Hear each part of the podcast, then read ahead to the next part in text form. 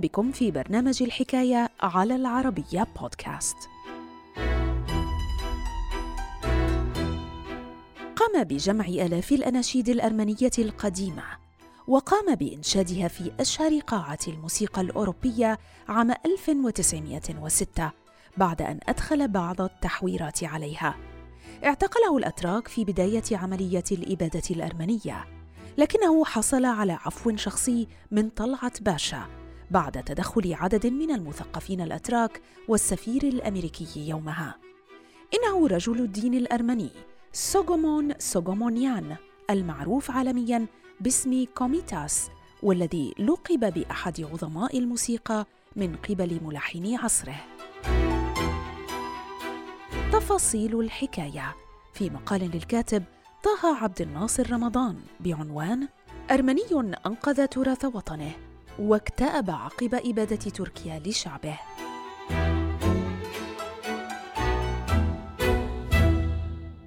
الحكاية. يعد الملحن والموسيقي ورجل الدين الأرميني سوغومون سوغومونيان المعروف عالميا باسم كوميتاس واحدا من عباقرة الموسيقى التاريخيين حيث لعب الأخير دورا بارزا في الحفاظ على التراث الموسيقي الأرميني وحمايته من سياسة طمس الهوية التي مارسها العثمانيون ضد الأرمن. وقد لقب كوميتاس بأحد عظماء الموسيقى من قبل ملحني عصره فعقب جولة موسيقية ناجحة بأوروبا عام 1906 التقى كوميتاس بالموسيقي الفرنسي كلود ديبوسي الذي لم يتردد في إبداء إعجابه الشديد بألحانه الأرمينية. ولد سوغومون سوغومونيان في تشرين الأول أكتوبر عام 1869 بإحدى القرى الفقيرة بمنطقة كوتاهيا التركية أثناء فترة سبقت مذابح الأرمن أواخر القرن التاسع عشر على يد السلطان عبد الحميد الثاني.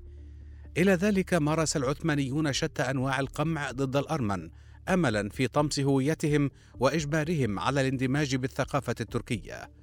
وبالعديد من المناطق الأرمنية بالدولة العثمانية أجبر الأرمن على اعتماد اللغة التركية والتخلي عن الأرمينية حيث هدد المسؤولون العثمانيون حينها بقطع لسان كل من يتكلم الأرمينية بدلا من التركية.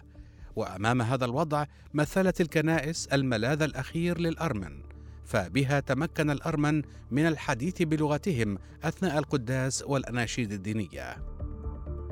في الحادية عشرة من عمره أصبح سوغومون سوغومونيان يتيما فانتقل نحو مدينة فاغارشابات الأرمينية لدراسة الغناء الليتورجي بإحدى المدارس الدينية فتخرج عام 1893 وحصل على لقب كوميتاس الذي اقتبس من اسم مؤلف أناشيد دينية أرمينية بالقرن السابع.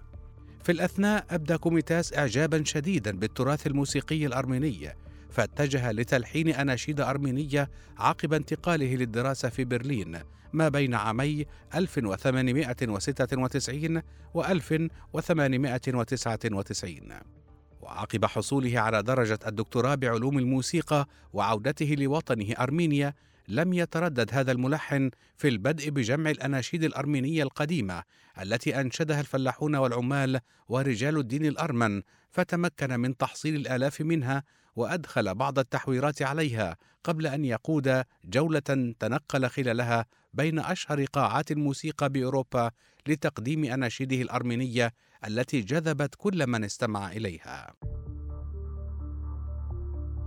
لاحقا استقر كوميتاس بالقسطنطينية التي وجد بها حوالي مئة ألف أرميني حينها فأبدى اهتماما شديدا بالأناشيد الكردية والفارسية والتركية واتجه للبحث عن روابط بينها كما أسس جوقة موسيقية أقبل عليها كثير من سكان العاصمة العثمانية.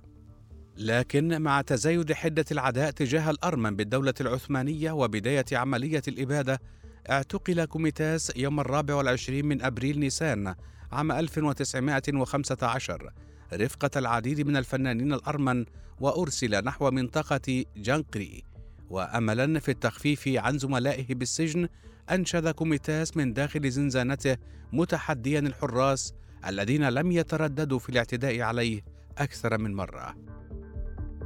وبفضل تدخل من عدد من المثقفين الأتراك والسفير الأمريكي هنري مورغنثاو حصل كوميتاس على عفو شخصي من طلعت باشا فنقل نحو أحد مستشفيات القسطنطينية وهو في حالة يرثى لها. بسبب معاناته من مشاكل بالأعصاب واضطرابات نفسية.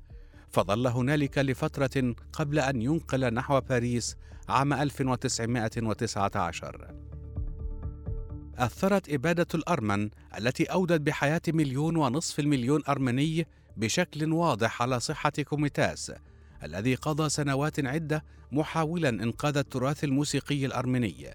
وبسبب إبادة شعبه أسكت العثمانيون كوميتاس للأبد حيث عانى الأخير من اضطرابات نفسية أبعدته عن عالم الموسيقى وأجبرته على دخول مصحة فيلغويف للأمراض النفسية التي فارق بها الحياة يوم الثاني والعشرين من تشرين الأول أكتوبر عام 1935